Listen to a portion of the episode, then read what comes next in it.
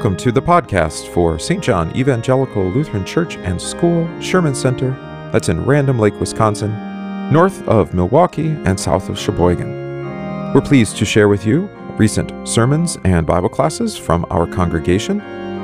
We welcome you to join us for divine service Sundays at 9:30 a.m. and Wednesdays at 7 p.m. We have Bible classes currently offered at 8:15 a.m. on Sunday.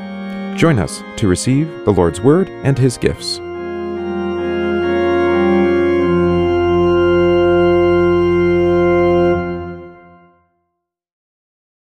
And a reading from the Holy Gospel according to St. Matthew, the 18th chapter. Peter came up and said to Jesus, Lord, how often will my brother sin against me and I forgive him? As many as seven times? Jesus said to him, I do not say to you seven times, but seventy times seven. Therefore, the kingdom of heaven may be compared to a king who wished to settle accounts with his servants. And when he began to settle, one was brought to him who owed him 10,000 talents. And since he could not pay, his master ordered, ordered him to be sold with his wife and children and all that he had, and payment to be made. So the servant fell on his knees, imploring him, Have patience with me, and I will pay you everything. And out of pity for him, the master of that servant released him and forgave him the debt. But when that same servant went out, he found one of his fellow servants who owed him a hundred denarii. And seizing him, he began to choke him, saying, Pay what you owe. So his fellow servant fell down and pleaded with him, Have patience with me, and I will pay you. He refused and went and put him in prison until he should pay the debt. When his fellow servants saw what had taken place, they were greatly distressed, and they went and reported to their master all that had taken place. Then his master summoned him and said to him, You wicked servant, I forgave you all that debt because you pleaded with me. And should not you have had mercy on your fellow servant, as I had mercy on you? And in anger, his master delivered him to the jailers until he should pay all his debt. So also, my heavenly Father will do to every one of you if you do not forgive your brother from your heart.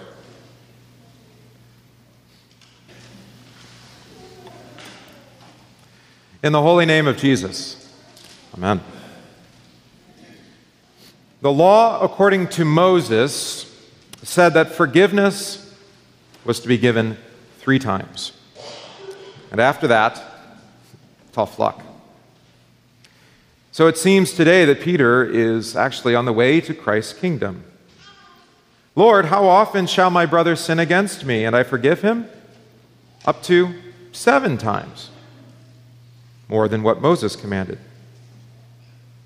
Jesus had actually just taught his disciples earlier in chapter 18 instructions on how to reconcile with a brother.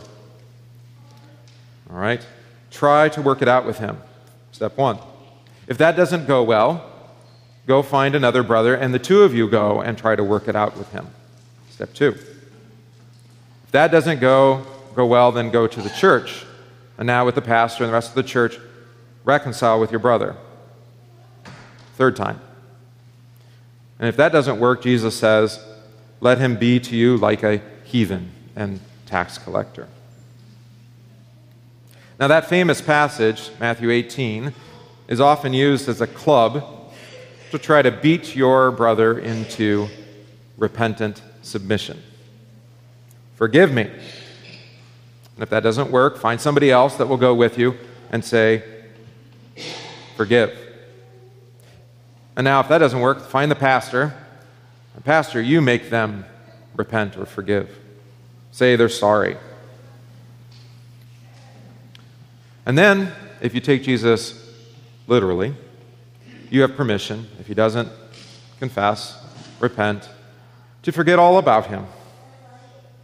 To be like a heathen or a tax collector, shunned. So, obviously, you have to give your brother at least three shots to say they're sorry. But after that, it's all over, right? You can forget about him, right? Like I said, Peter's on the way to the, to the kingdom. He says, Well, at least, now give it seven times, four more times. And this is probably how you were raised, too. you were taught to sit and wait while your parent forced your sibling to say, I'm sorry.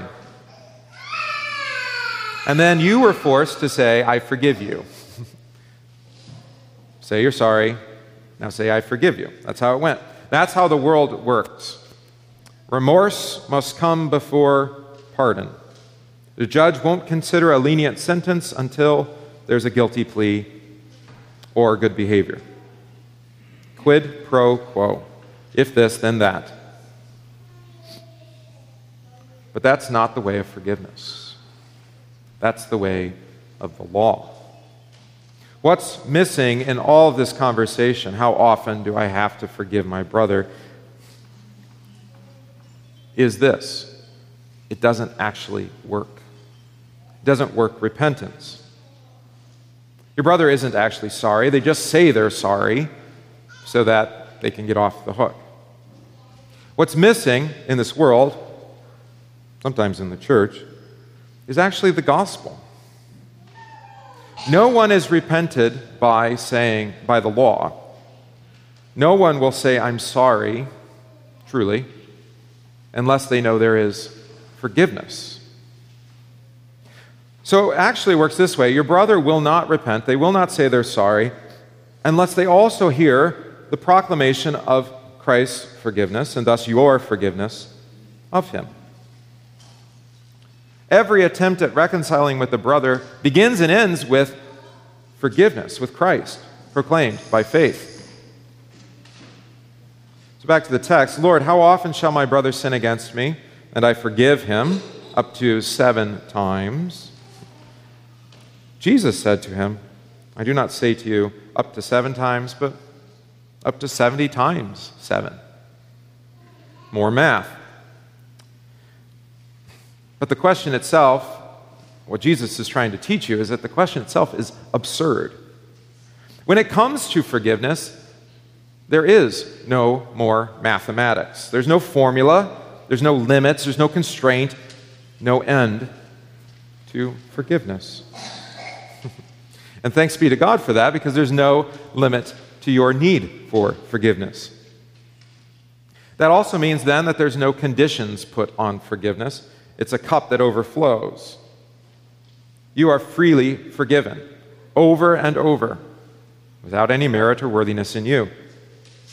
And you're free to forgive over and over without any merit or worthiness in your neighbor. Limits, measures, and restraints do not belong to forgiveness or the gospel, those belong to the law. Now, it's true that there are debts, say, for example, in today's parable, and remission of those debts, those two things go together. But the order of Christ's kingdom, the operation, how it works, is backwards to your wisdom. Here's how it goes in the Bible. Even before that master's servant came to plead for mercy, it was actually the master's desire to show compassion. The master sought to release him from his obligations, to put his debts far away from him. This is what the Bible teaches. Before you even knew your guilt, Christ forgave you. Or he came to you before you as you sought him not, as we sang in the hymn. While you were yet sinners, the Bible says, Christ Jesus died for you. Forgiveness came first. It's true that by God's law, Christ Jesus has shown you your incredible debt. He has brought you before the judgment seat to settle your account. But you can't settle your account. He shows you your incredible debt, not to condemn you or to accuse you, to terrify you, but that you would receive his forgiveness. Jesus, Master, have mercy on me. Your Lord does not bring your sin before your eyes that you would then seek to find some way to pay them back with some throwaway phrase, I'll pay back everything I owe you, as if you could ever, he could ever have done that, that servant. No, his Lord, your Lord, shows you your sin that you would receive forgiveness in the name of Jesus. It's true. In the name of Jesus, all your debts are forgiven. Amen. But of course, the other part of the parable is given this forgiveness in Jesus that you've received, how often do you forgive each other? Now, according to the parable, if you want to do math, the law, you've sinned against God an absurd 600,000 times more than your neighbor has sinned against you. That's the relationship of the talents to the denarii. 600,000 times more sins against God than your neighbor has ever sinned against you. But your Lord, by his death and resurrection, has forgiven every talent of your debt. He has freed you from the bondage of sin and devil that you have actually earned for your sin. He undermines all the wages that your debt owe, even ending death's foul reign. And as a result, as it was for that servant, he remained in the master's house, in the holy house under his holy forgiveness, now and into eternity. There is no constraint, restraint, boundaries, limit to forgiveness if it is going to be according to the gospel. And that means there's no condition for you withholding forgiveness from anyone especially a brother and sister in Christ. Under no circumstance is there any permission for a Christian to hold a grudge to another.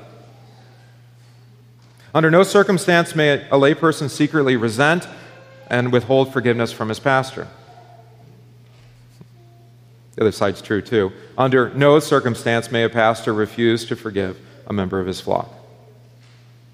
When forgiveness is withheld, the forgiveness freely given in Christ Jesus is undermined, is doubted, is actually rejected. That's why our Lord taught us to pray every day, repeatedly, throughout the day Forgive us our trespasses. But if we refuse to forgive those who trespass against us, again, what do we believe of Christ's forgiveness of us?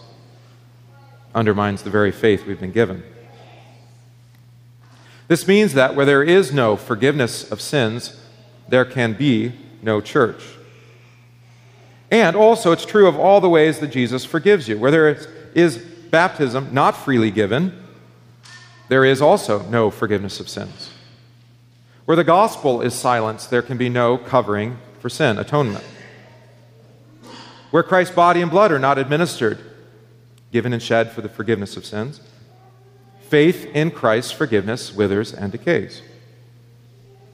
When the word of absolution is rejected and denied, the church ceases to be the church. Everything is ordered in Christ's church for your forgiveness. And for this to be Christ's church, then this must be a place of Christ's forgiveness. Not only forgiveness received from God, but also forgiveness given toward one another. Again, run this forgiveness thing according to the gospel, not according to the law.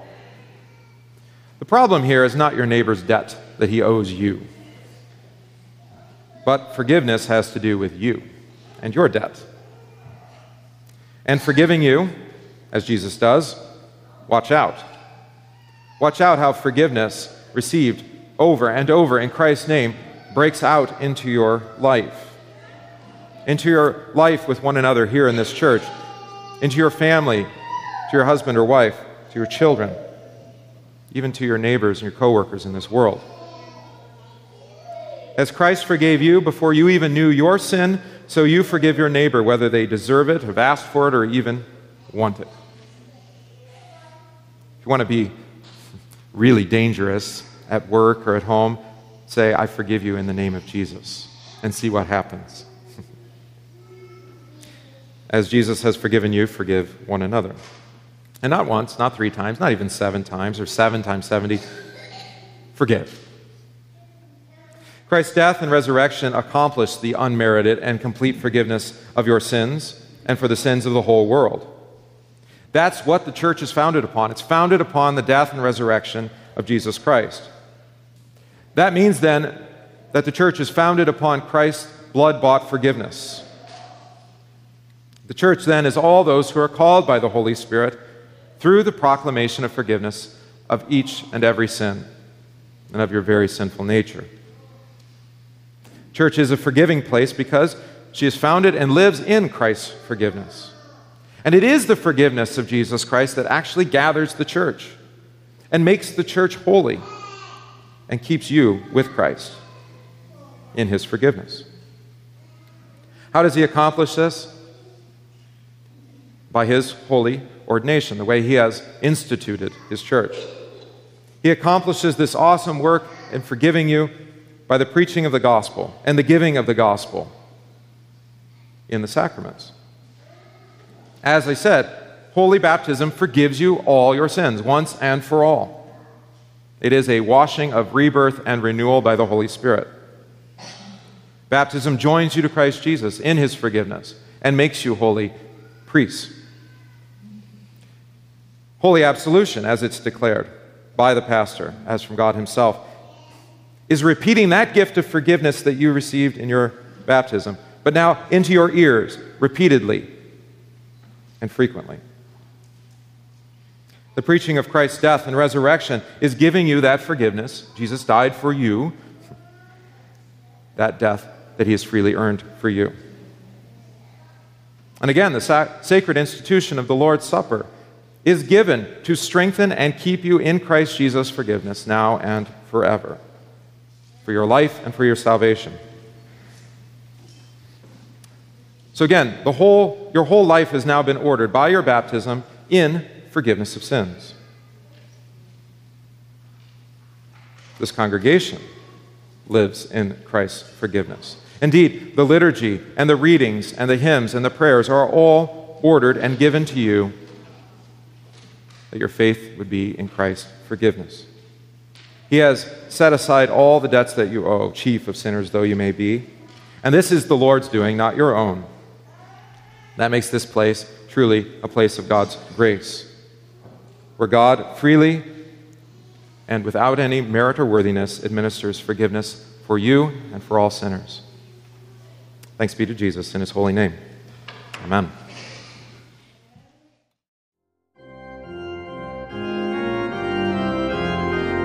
We thank you for listening to this podcast from St. John Evangelical Lutheran Church Sherman Center in Random Lake, Wisconsin.